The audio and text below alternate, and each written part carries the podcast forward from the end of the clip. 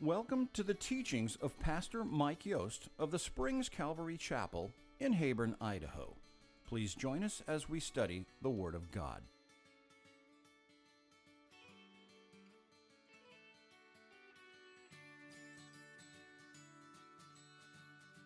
In our study this morning, we are continuing through the Gospel of Luke. We're in chapter 4. We had just finished in chapter 4 where Jesus was driven by the Holy Spirit as he was baptized, and the Holy Spirit lit on him. His father said from heaven, This is my beloved Son in whom I'm well pleased. And then filled with the Holy Ghost, moved by the Spirit of God, he was compelled he was driven, he was led into the wilderness for 40 days, where he fasted and prayed and was tempted by Satan. And we saw that, how that went, and how we learned how to fight our battles.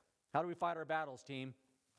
On our knees, right. We, we fight in prayer, we fight with the Word of God. It is written. And we see Jesus in spirit and in truth battling the enemy of our souls and coming out victorious every temptation Satan could ha- th- throw at him. And it ends in verse 13 Now, when the devil had ended every temptation, he departed from him until an opportune time. So we know he's coming back again, you know, and, and if, if, it, if it happens to Jesus, you can be pretty sure it's going to happen to us as well. And just that, you know, we are born again, children of God, walking in His Spirit, filled with the Word of God, the love of God, the life of God, and going into the world and uh, bearing testimony, you don't think it's going to be done without opposition, okay? And, uh, and it's going to continue until that day in which we look into His eyes and see His face. And He says, Good, well done, good and faithful servant. The measuring stick in heaven isn't what you accomplished, but how you lived. Do you live a life of faith? Do you live a life of, of joy and expectation that, that Jesus is coming to take us home? Amen? Let me tell you about my Jesus. Well, we're going to do that right here. Verse 14. Then Jesus returned in the power of the Spirit to Galilee, and news of him went through all the surrounding region, and he taught in their synagogues, being glorified by all. Notice how Luke continues to point out that Jesus is in the Spirit, in the Spirit, full of the Spirit, anointed of God. And it's so critical for us to recognize that if Jesus needs the Spirit, you can be sure I need it and you need it, okay? And it's something that we can't live this life without that. Well, it says he returned in power and spirit to Galilee, which means he was in Galilee uh, prior to the baptism and being driven into the wilderness. And there's a little bit of a, a, gap right here between verse 13 and 14. It's his first year of ministry. It's known as the Judean ministry. You can read about some of the details of that in John's gospel in chapters 1, 2, and 3 things where he calls his disciples, right? And the first miracle in Cana, changing water to wine, how he goes to Jerusalem and cleanses the temple of the money changers. He meets with Nicodemus at night and tells him, You must be born again. And there's a season of co ministry with John the Baptist. And then we come to his baptism.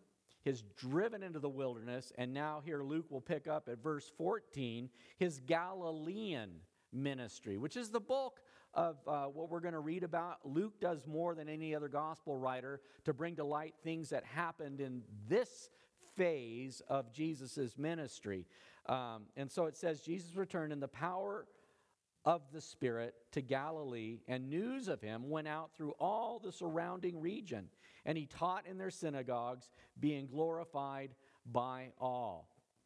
I, I, love this, going out in the power of the Spirit, you know, and, and as we need the Spirit and we walk in the Spirit, uh, you might notice that we are, we are, we are earthen vessels. We are crackpots. We, we, we leak you know and you need refilling uh, paul writes to the church in ephesus in ephesians 5.18 that you must be being filled being continually filled with the holy spirit because god isn't filling you with the holy spirit just to make you all glorious he's filling you that you can then fill others, that you would be a vessel, that you would be like a garden hose, right? And uh, you need to make sure that there's input and output. We need to be being filled constantly with the Holy Spirit. And, and the way that that happens, Luke is going to tell us in chapter 11, but I'm going to jump there right now because it pertains to what we're discussing. In chapter 11, Luke writes of Jesus, he says, So I say to you, ask and it will be given to you, seek and you will find, knock and it will be opened to you. For everyone who asks receives, and he who seeks finds, and to him who knocks it will be open. If a son asks for bread from any father among you, will he give him a stone? The answer is no, right? Or if he asks for a fish, will he give him a serpent instead of a fish? The answer, of course, is no. Or if he asks an egg, will he give him a scorpion? Of course not.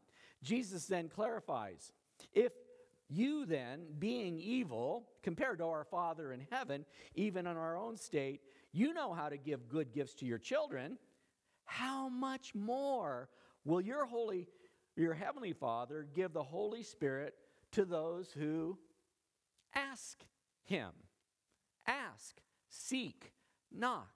Let me ask you, have you been born of the Spirit?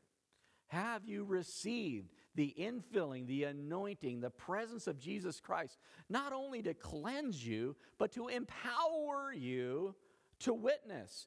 We read in Acts chapter 1 Jesus, just before he went into heaven, told his disciples as they were gathered together, he says, and being assembled together in Acts 1 4, with them, he commanded them to de- not to depart from Jerusalem, but to wait for the promise of the Father, which he said, You have heard from me. For John truly baptized with water, but you shall be baptized with the Holy Spirit not many days from now. He says, You shall receive power. The word power is dunamis. It's where we get the word dynamite or dyna- dynamics, active power. You will receive power when the Holy Spirit has come upon you, and you shall be witnesses to me in Jerusalem and in all Judea and Samaria and to the ends of the earth. We need the Holy Spirit. Just as Jesus walked in the Holy Spirit, we, to be effective witnesses to the world, we need to be filled with the Holy Spirit. Jesus would say, Let your good works so shine before men that they may see your good works and glorify your Father in heaven. When they see you as a Christian doing something in the name of the Lord, in joy and peace and patience and goodness and kindness and gentleness, godliness and self control, when they see manifestations of the Holy Spirit in you, they'll see the work, but they'll give God the glory because they know it's not you. They know it's not me, right? And this is what how we walk in the Spirit. Having said that, I just want to stop and pray right now for every one of us that God would rest his anointing, his Holy Spirit upon you, upon your life, upon your family, upon your job, in all the things that you're dealing with right now. Anybody come in here with a, a burden, a prayer request, a concern? We need to take it to Jesus. We need His Holy Spirit power. If you just bow your hearts with me. Lord Jesus, we ask, we seek, we knock, we need your Holy Spirit. You promised that it was good for us that you would go away, that you would send your helper, the Holy Spirit. And we recognize, Lord, in this world, we're going to have trials, we're going to have temptations, we're going to have battles. And Lord, you've given us work to do. We cannot achieve that work in our own power. We need your dunamis, your dynamite. We need you, Holy Spirit. So we ask right now that in the name of Jesus Christ, you would fill us and overflow us that we might share that light that you've given us to a dark world. We pray this in Jesus' name. Amen. Amen. You know, often people talk to me about the Holy Spirit. You can read about it, obviously. Uh, Ephesians 4, Romans 4, uh, 1 Corinthians uh, uh 12, lots of lists in the Bible about different types of manifestations of the Holy Spirit, which are clearly ongoing in the world, evident in the life of the church. And people are wondering, why do I have this gift or I don't have that gift or I want this gift? And you have to understand, it's God who decides what gifts you get, that He knows what job you need to do, and He equips you for the work that you need to do. But a lot of times people are a- afraid of the Holy Spirit, possibly because they've been to a place where they have experienced insincere or unreal people just getting themselves worked up in a frenzy. And I, I know I had that experience as a new believer. Um, I never went back to that church. It freaked me out, okay? Um, and yet, on the other side of the stick, you ought to know Calvary Chapels are charismatic. We believe in the charisma. We believe in the anointing of the Spirit. We are Pentecostal. We believe in what God did on the day of Pentecost when He poured His Spirit upon the church that He would empower us that we could be His witnesses in this world until He comes. And we can't do it without. And so I just want to encourage you guys here at the Springs, you know, part of our name, our namesake, Springs, we're, we're fountains of living water. Jesus Christ will well up in us, right? And that we would be filled with His Holy Spirit. And so I just, I would pray that as we see Jesus' example again, we will do likewise. Okay, so it says he uh, returned in the power of the Spirit to Galilee, and news of him went throughout all the surrounding region. And he taught in their synagogues, being glorified by all. Don't want to skip over that word taught, okay? In their synagogues. Synagogue is the Greek, and it means basically an assembly or a gathering of those people called out. It was a term used in Greek culture, not just in Jesus' day and not just amongst the Jews, but whenever they would have some kind of civic meeting down at the town square, they would call everybody together. They would assemble, synagogue, okay?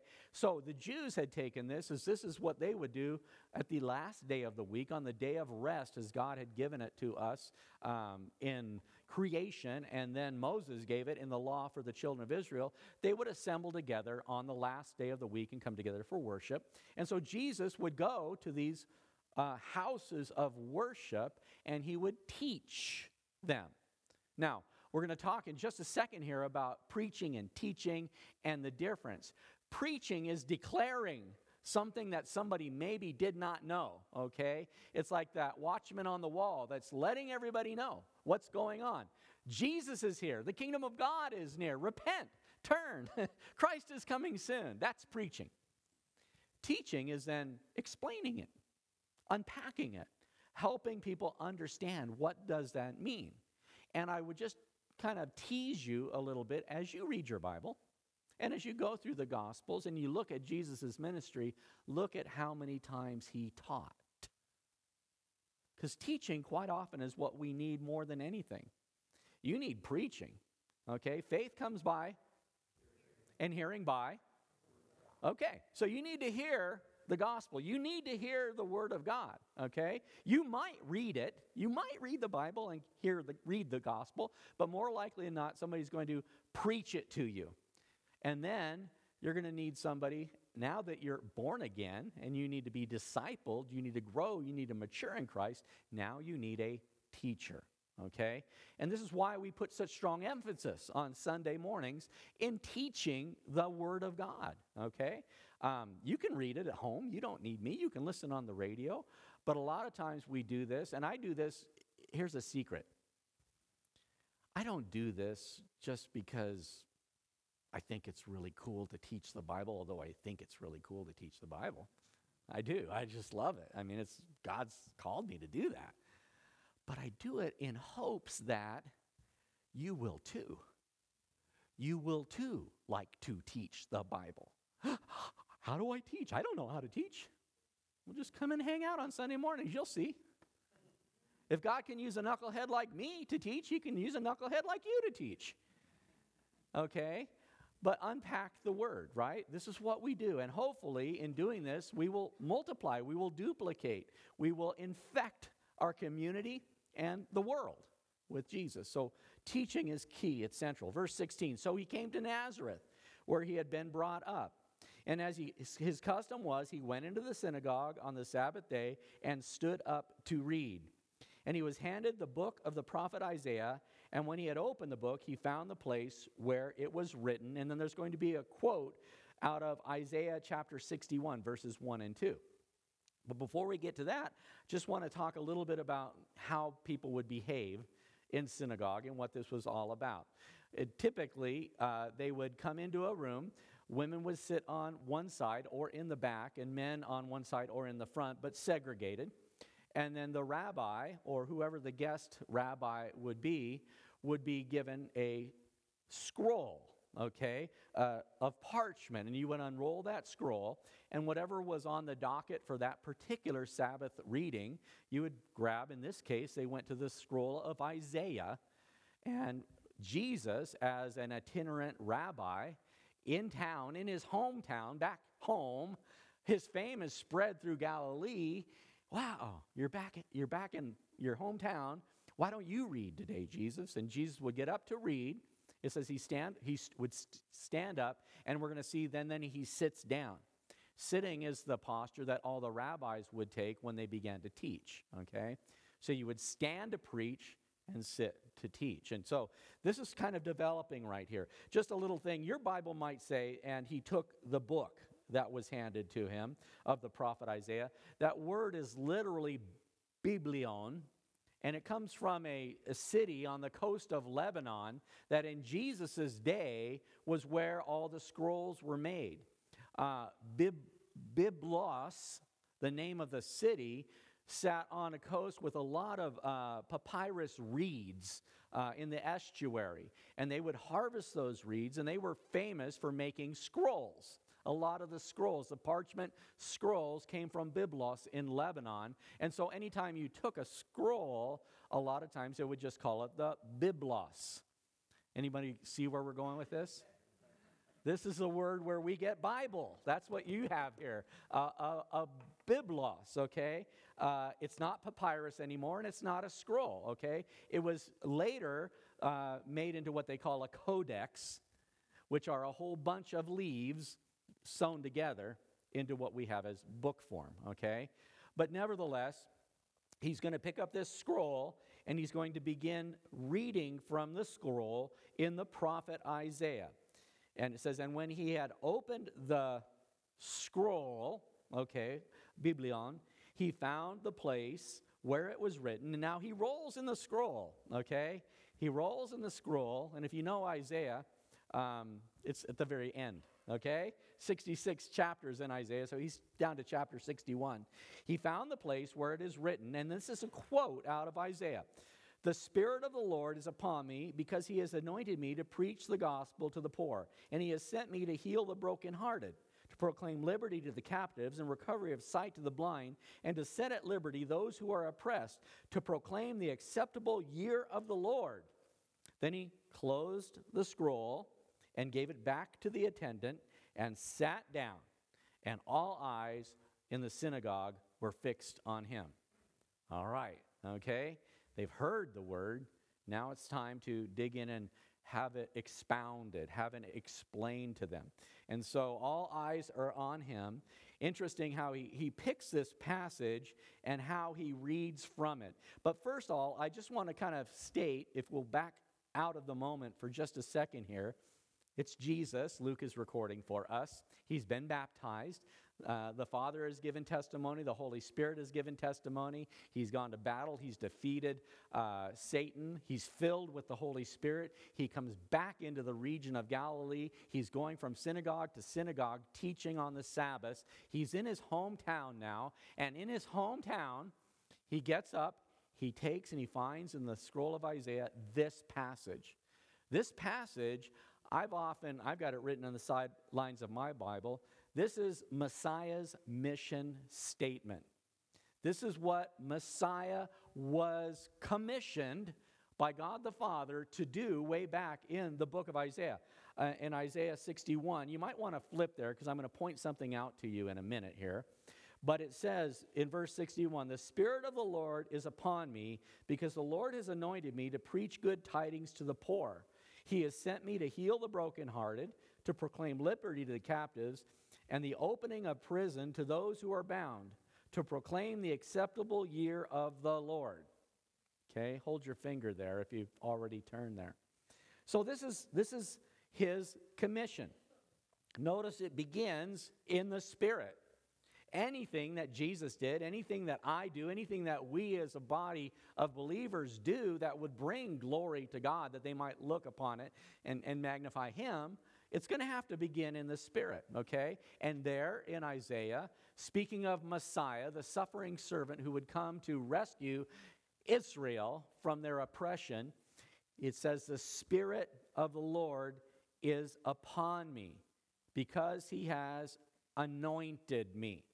That word for anointed comes from the word for chrism or the anointing, and it's the Greek word Christos by which we get the word Christ. So, here back in Isaiah, 700 years before Jesus is reading it this morning in the synagogue at Nazareth, Isaiah had predicted that he would be the anointed one, the one called Christ.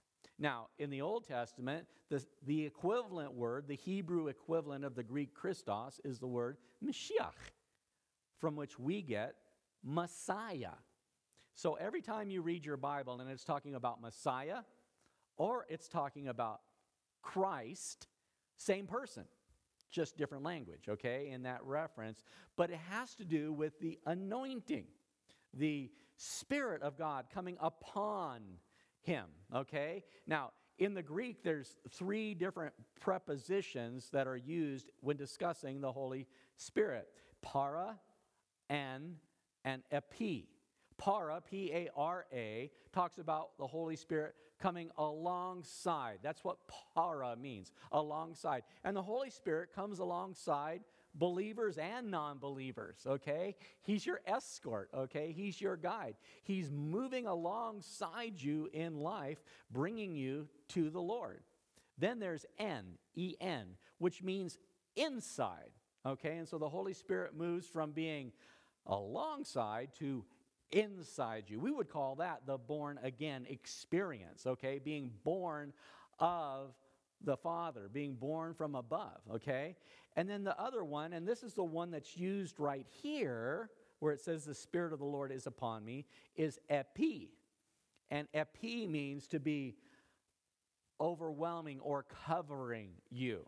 And so the picture is the Holy Spirit comes alongside you, it comes into you, and then it comes upon you. It overflows you. Just as Jesus told the disciples they need to wait, they need to tarry in Jerusalem for the promise of the Father, that you may be endued with power to be my witnesses. You're going to have to have the Holy Spirit not just in your life, you know, and a lot of people, you get born again and you do receive the Holy Ghost. You cannot be a Christian without the Holy Spirit coming into your heart and into your life and changing you from the inside out. But that manifestation of the Holy Spirit on the outside, a lot of us kind of have kinks in our hoses.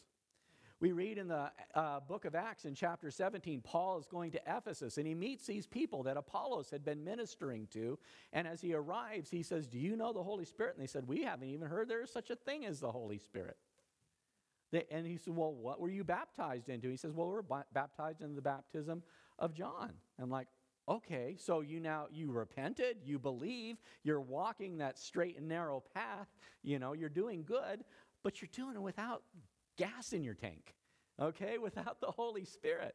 And so he, he teaches them about the Holy Spirit, lays hands on them, and they receive the Holy Spirit. Epi, it begins flowing out of their lives, and they're baptized, okay?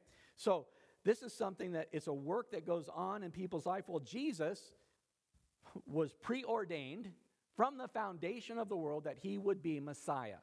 He would be Christ. He would be anointed. And so he picks this scroll up in his hometown, in his hometown crowd. How many of you uh, have ever, I don't know, most of you, a lot of probably come from around here, but you ever been from a different place and you go back home? Maybe you go back to a school reunion or you go back to some place and, and people look at you and, you know, they can't figure out what's happened to you. especially if you start sharing Jesus with them, right? And, uh, and so here's Jesus, and it's kind of a, a, a, a we're going to see an awkward minute, here, and Jesus knows what's coming, but he, he takes the first shot across the bow. The Spirit of the Lord has anointed me, he says in front of everybody. He says, Because he has anointed me. Everybody down at the Jordan River saw it and heard it that day, okay? Uh, Satan couldn't thwart him. And everywhere Jesus is going to go in the power of the Holy Spirit, it's going to be evident that he is uh, the Christ, the anointed one. Um, and so he says, Because he has anointed me to preach the gospel to the poor. That's what Jesus said. You're going to need that power to be my witnesses to Judea, Jerusalem, or Jerusalem, Judea, Samaria, and to the ends of the earth, to preach the gospel to the poor. Blessed are the poor in spirit, for theirs is the kingdom of heaven. They're going to, they're going to go to they're going to go receive God because they aren't so proud and arrogant and boastful they think they got it all. They're, they're, they're humble enough to recognize, man, I need a Savior. I need help. I need, I, I need Jesus, the good news, right? He's appointed, He's anointed me to uh, preach the gospel to the poor. He has sent me to heal or bind up the brokenhearted and uh, to proclaim liberty or to loosen the captives, those who are bound, okay? And recovery of sight to the blind, to set at liberty those who are oppressed or crushed or bruised. Okay, so this is Isaiah's prophecy of Messiah's ministry. Now, Messiah, standing in the synagogue in Nazareth that Saturday morning with the crowd looking on, is hearing him preach this. And no doubt they're loving it, right? You have a Bible, you have a device with a Bible on your device. You probably have more than one Bible. I'll, I'll bet there's in each home around here three or four Bibles. If you go to my office, there's a boatload of Bibles, right? And and you're we're so blessed. But in their day, nobody had a Bible. You wanted to hear the word of God? Faith comes by hearing, hearing by. You're going to have to go hear it. So they would come. They would come and hear the word of God preached and taught. And so they're so excited to be able to, to receive this. Um, and yet, kind of interesting. It says in verse 19, it says, to proclaim the acceptable year of the Lord. And there's other passages in Isaiah 49, Isaiah 58 that talk about this acceptable year, this year of Jubilee. In fact, some people have done the math, and if you were to do a Jubilee year, which comes at the end of every 49, uh, a Shemitah is a group of seven years, and seven sevens makes 49 years. God gave a law uh, back in the um, book of Leviticus in chapter 25 of the Jubilee. And the Jubilee would be the time when all debts are forgiven and all slaves are released. So even if you had like a home mortgage or you're buying property or something like that, at the end of 50 years, it would all revert back to the original family, to ownership in that family. And it's God's way of keeping everything equal so somebody didn't amass all the wealth and people were perpetually in bondage. Every generation, it would regenerate. Okay, this is a year of jubilee, it's a year of rejoicing. And uh, Jesus says, I'm here to proclaim the acceptable year of the Lord. But as I asked you, have you kept your finger in Isaiah chapter 61. Look at where we're at here. It says in verse 2 to proclaim the acceptable year of the Lord. Is that the end of the verse in your Bible? No. In fact, there's a comma, isn't there? And it goes on, and the day of vengeance of our God. Okay? To comfort all who mourn and to console those who mourn in Zion, to give them beauty for ashes, the oil of joy for mourning the garment of praise for the spirit of heaviness, that they may be called trees of righteousness, the planting of the Lord, that he may be glorified. Interesting, that morning in the synagogue, Jesus had the scroll in front of him. He would know what the full context was. He stopped and said, Proclaim the acceptable year of the Lord, the year of Jubilee, the year of release, when the prisoners are set free and debts are settled. And uh, he says, That's why I'm here. That's my mission statement. I'm here to heal, to bind up, to set loose. I'm here to proclaim Jubilee to everybody. This was Jesus' first advent, okay? The first time he was manifest 2,000 years ago. He was in the incarnation, he was born, right, and has this ministry, but it's not his last. Jesus is coming again. And that's where the comma comes in. This comma, which he didn't read, begins prophesying future to the time of the great tribulation, the time of Jacob's trouble, such as never has been nor ever shall be again, when all the world will be shaken to get Israel's attention. Because Messiah is going to come back and he's going to judge a Christ rejecting world. But those who would receive him will be welcomed into the millennial kingdom. But for those that aren't, it's a time of vengeance, okay? And so he doesn't he doesn't quote that. It's like a that that little comma is like a 2000 year hiccup in, in the in the in the verse, if you will. At least according to the way that Jesus, okay, and so I, I stand on pretty good authority saying these things because Jesus did it, right? This is this is how he handled the scripture. This is how he preached and taught the word, okay? He knew the word, clearly, intimately. He was the word made flesh, okay? Um, and yet he, he stops right there.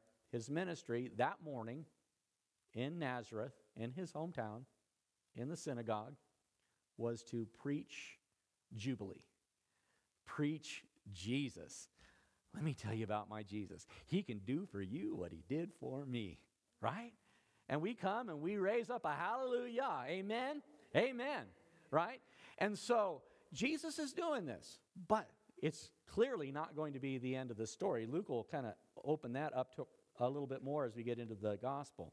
Verse 20 Then he closed the book and gave it back to the attendant and sat down, all eyes were in the synagogue were fixed on him. Okay, what's he going to say? Man, we've heard about this guy. Man, he is a powerful preacher.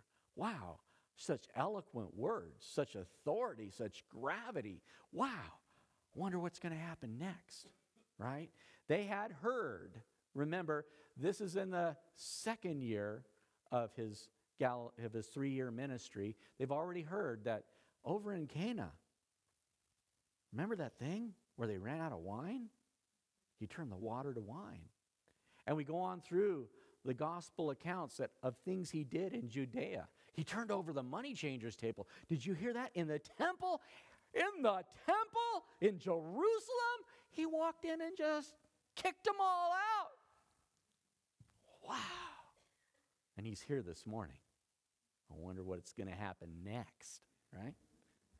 This is the crowd, right? This is, okay? So uh, he says, as he sits down, now he's going to explain what he just read. And he began to say to them, Today, this scripture is fulfilled in your hearing. Let me get this right. If I understand, he just said that he's anointed. I think he just claimed the Spirit of God rested upon him. I think he just applied the text in Isaiah, which we all know speaks of Messiah, of our deliverer, our redeemer. He's he's saying it's him. He's he's he's kind of hard for them to swallow, right? Um, is fulfilled in your hearing. So all bore witness to him and marveled at the gracious words which proceeded out of his mouth.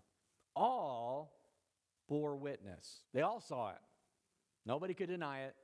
Yep, he sure said it. Okay? Let the cat out of the bag. You know, oh, he's the Messiah. We all heard it. And they bore witness to his gracious words, or words of grace, which came from his mouth. I'm here to heal you. I'm here to bind you. I'm here to loosen you. I'm here to declare jubilee. we heard those gracious words. Interesting. And the second half of verse 22, and they said, Is this not Joseph's son? Mark's gospel tells us that some were offended by him. Okay? They really didn't like the way he handled the scripture. This rabbi, who doesn't really even have any kind of degree. What seminary did you go to? What, what school did you study in? Right? And, and, and it goes on to say, Aren't you? Aren't you Joseph, the carpenter's son? Right? Um, they bore witness to him and marveled at the words that proceed out of his mouth. And he said, Is this not Joseph's son? We know this guy. Okay? He, he, it's not been that long since he lived here. Yeah, he made my dining room table. Oh, yeah, he repaired our front door. Yeah, the carpenter's guy. Yeah, I know Jesus. You know, just like Jesus the plumber, but today he's the preacher. And wow, these are wonderful, gracious words, but he's taking this business of being Messiah to himself. And some were offended. In his response, verse 23, he said to them, You will surely say this proverb to me. It's a, it's a well known proverb of his day, of his generation. Physician, heal yourself. Whatever we have heard done in Capernaum, do also here in your country. So this is what Jesus is saying. They're going to say to me, you're going to say this to me. Physician, heal yourself, right? It'd be kind of like mechanic, fix your car or, um, you know, that kind of a statement. And, and they're going to say this to Jesus. They're going to say it to Jesus on the cross. If you really are the Son of God, come down off that cross, right? Not knowing that is exactly where he needed to be. And that had he come down off that cross, they would die in their sins. He was doing exactly what the doctor ordered. Okay? But he says, You're going to say this proverb to me, and you're also going to say, Whatever we have heard done in Capernaum, do also here in your country. Now, they're not that far away. It's a day's journey. I mean, walking, it's a day's journey to get there. Um, so it's not like, well, you go over there. But Capernaum was the place. We would note back in uh, Mark's gospel, it explains the, in his ministry, it says in verse 12, when Jesus heard that John had been put in prison, uh, he departed to Galilee, and leaving Nazareth, he came and dwelt in Capernaum, which is by the sea in the regions of Zebulun and Naphtali, that it might be fulfilled, which was spoken by Isaiah the prophet, saying, and this is Isaiah chapter 9 the land of Zebulun and the land of Naphtali by the way of the sea beyond the Jordan, Galilee of the Gentiles, the people who sat in darkness have seen a great light. And upon those who sat in the region and shadow of death, light has dawned. It says, From that time, Jesus began to preach and say, Repent, for the kingdom of heaven is at hand. Okay, and so Jesus has been now living in Capernaum, but he's back in his hometown for the weekend. He preaches, and they say, He's going to say, You're going to ask me to do the stuff that I do down there, right? We're going to get into those if I not probably today. Um, we'll get into those miracles that Jesus did everywhere. But he recognized that they had hard hearts, that they wouldn't believe. In fact, the day, the day is going to come in Luke's gospel where Jesus is going to curse even Capernaum. Say, if the miracles that had been done in Tyre and Sidon in Gentile land, not even Israel, were done, you would receive me, but because you don't believe, there will be no miracles, or no, you're going to be destroyed. You're going to be wiped out. So here he's going to say that. And, and it's interesting, because of their unbelief, there's only one miracle recorded in the Bible that happened in Nazareth. Anybody know which one it was? His conception right? When the angel came and said, You will have a child, the Holy Spirit will overshadow you, and you will be. He will be the Son of the Most High. You shall call his name Jesus. That was a miraculous conception that happened in Nazareth. But that was it because of their unbelief. And so Jesus is dealing with this, this attitude. Um, he goes, and he said, verse 24, he said, Assuredly, I say to you, no prophet is accepted in his own country. That's quoted out of um, Jeremiah 11 21. But it's the same experience you've probably had, right? You're, you're walking along in life and you, you're raised up with your buddies that you run with, and um, along the way you move out of town and you meet Jesus and everything's different. And you come back and all of a sudden you're a Christian, you're born again, you're heaven bound, you're not perfect. You're still a sinner, saved by grace. You're still uh, on, your, on your pilgrimage to heaven, but nevertheless, they'll look at you and go, Well, who are you? You know, who are you to preach Jesus to me? Anybody ever hear that? Right? And, and often it comes from those people that you grew up with. Uh, it happens to me all the time, okay? And, and people, and I, I'm not getting in my past, but there's people that know me. There's a couple in the back room, and you're going to keep it quiet.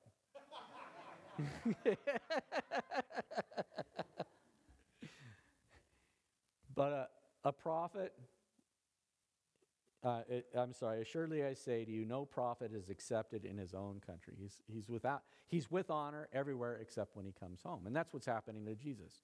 No honor, no respect. This is Messiah. You know, they're talking about, wow, he overturned the money changers table or he turned water to wine. I wonder what he's going to do to us today. And what did he do? He just declared to his hometown I'm Messiah. I'm deliverer. I'm redeemer. I'm the one the scriptures are all about. It's me. I'm here. And you are the first to find out. You're the first ones I'm telling the whole world. I'm starting my ministry right back here where I started. And you get to be the first to hear it. How exciting! Not. Not that morning, it wasn't. And so uh, prophet is accepted in his own country. Verse 25, but I tell you truly, many widows were in Israel in the days of Elijah when heaven was shut up three years and six months, and there was a great famine throughout all the land.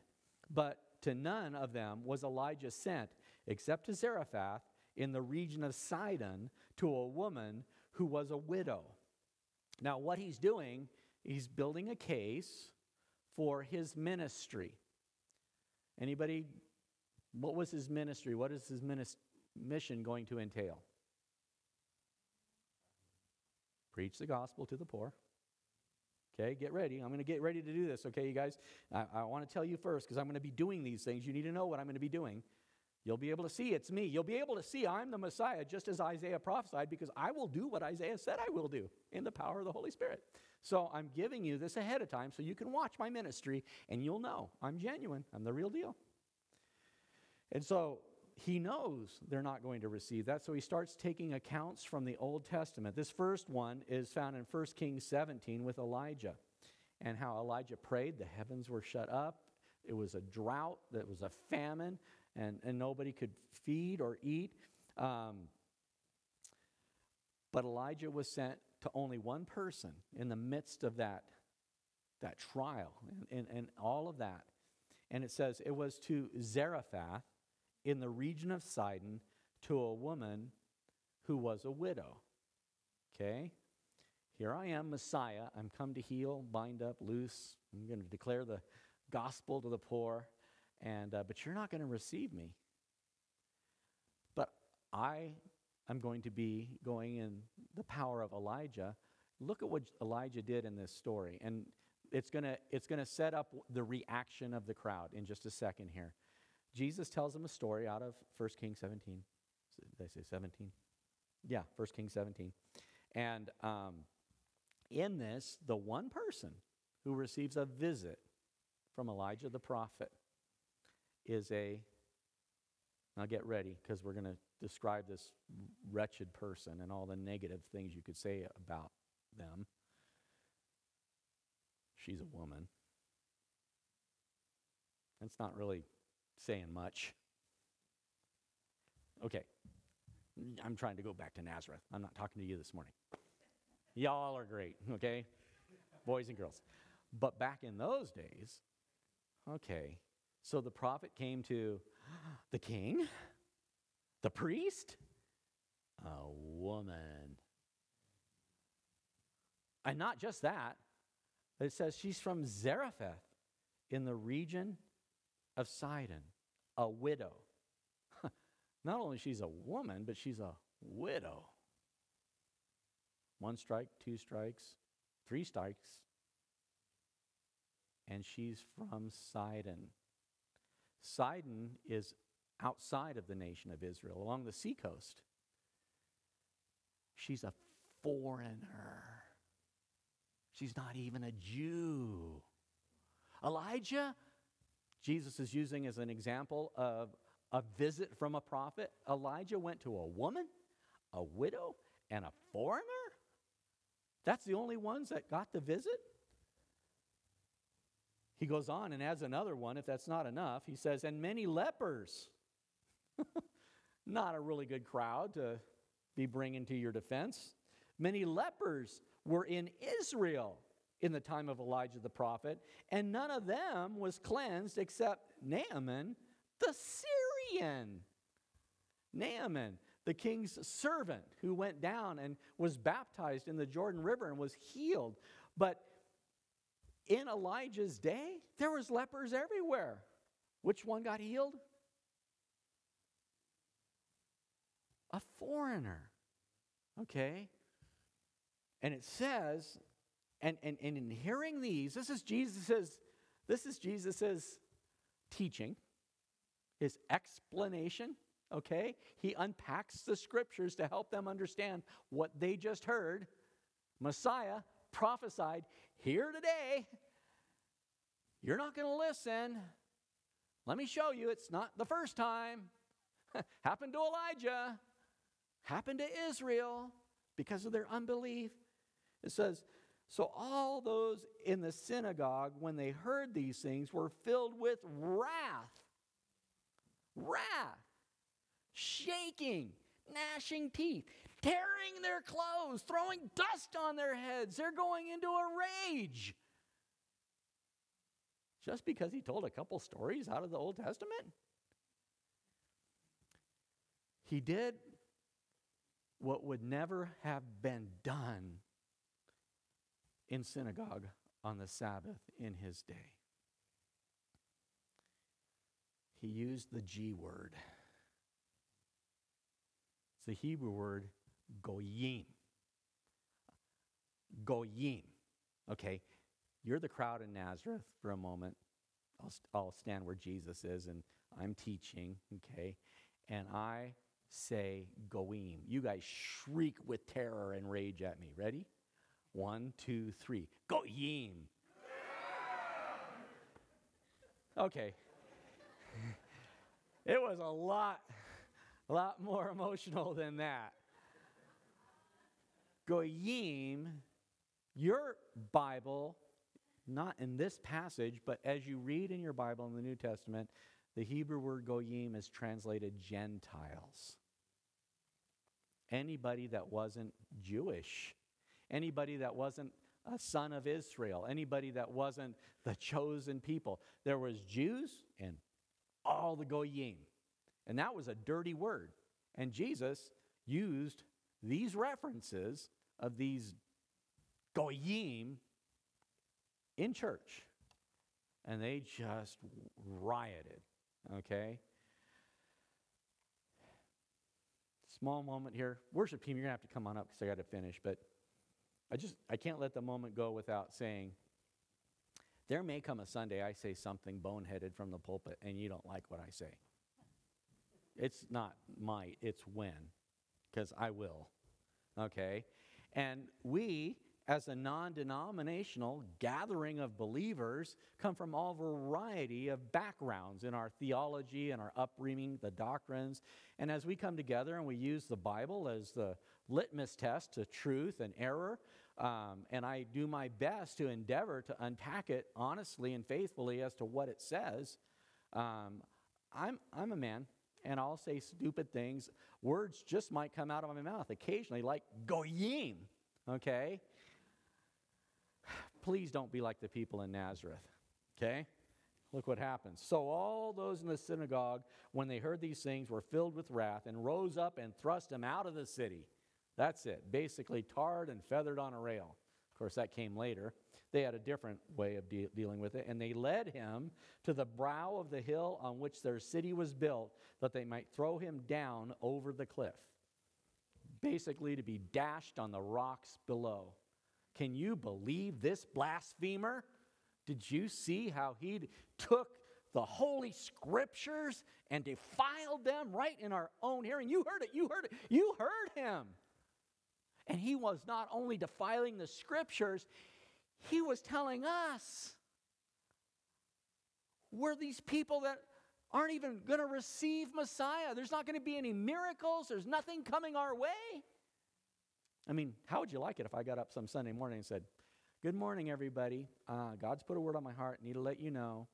Um, the Springs Calvary Chapel has been excommunicated. There will be no more Holy Spirit, no more miracles, no more blessings. Uh, y'all are just toast. Sorry.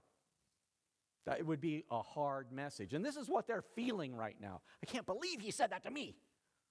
And so they're going to throw him off the cliff, okay? Because of his blasphemy of the Word of God and the way that he's disrespected the pulpit, okay? It says that they may throw him down over the cliff. Then, passing through the midst of them, he went his way.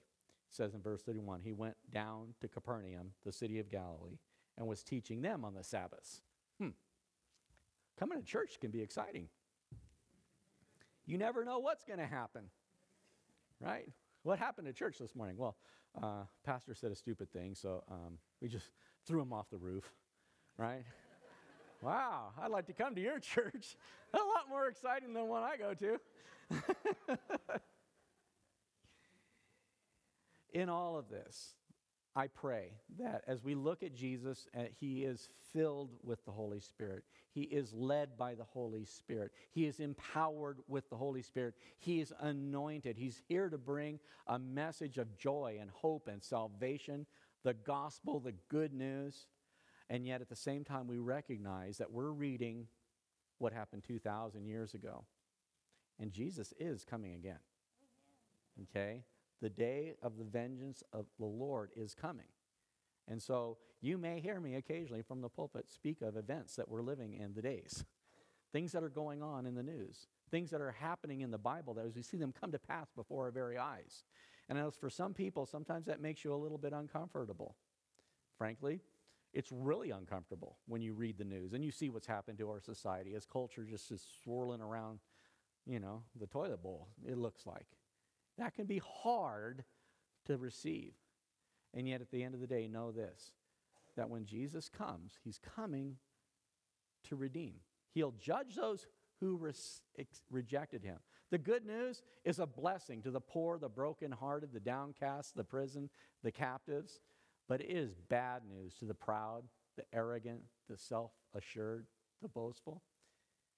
Occasionally, I go to the Word, it steps on my toes and it happens to be a Sunday morning where I preach the word that steps on my toes, I'm going to share. But I pray that as a body, we brace ourselves for the days that we're heading into, that we would be filled with His Holy Spirit, that we would be declaring Jubilee to the world, that we would be bringing people to Jesus. Let me tell you about my Jesus, Lamb of God who takes away the sins of the world we would be doing those things because we know the days are short. The hour is soon. He's on the door, He's knocking. And I know that here at the Springs, we've opened the door and we see evidence of Him amongst us. Um, but let's not take that for granted just because, yeah, He's the carpenter's son. Oh, yeah, I read about Him in Sunday school. Oh, yeah, you know, Jesus. I, I hope that as we engage in His Word, in His Spirit, in prayer, in the body of Christ, and recognize the living God amongst us, that we would never take this for granted. Because what we have right here is so awesome. It's so beautiful. Amen. Lord, we thank you. We thank you, Lord, that you are everything that you claim to be and more. Lord, the answers to prayers that we see in our life, the needs that we have in our life, the promises that you've given us, the hope.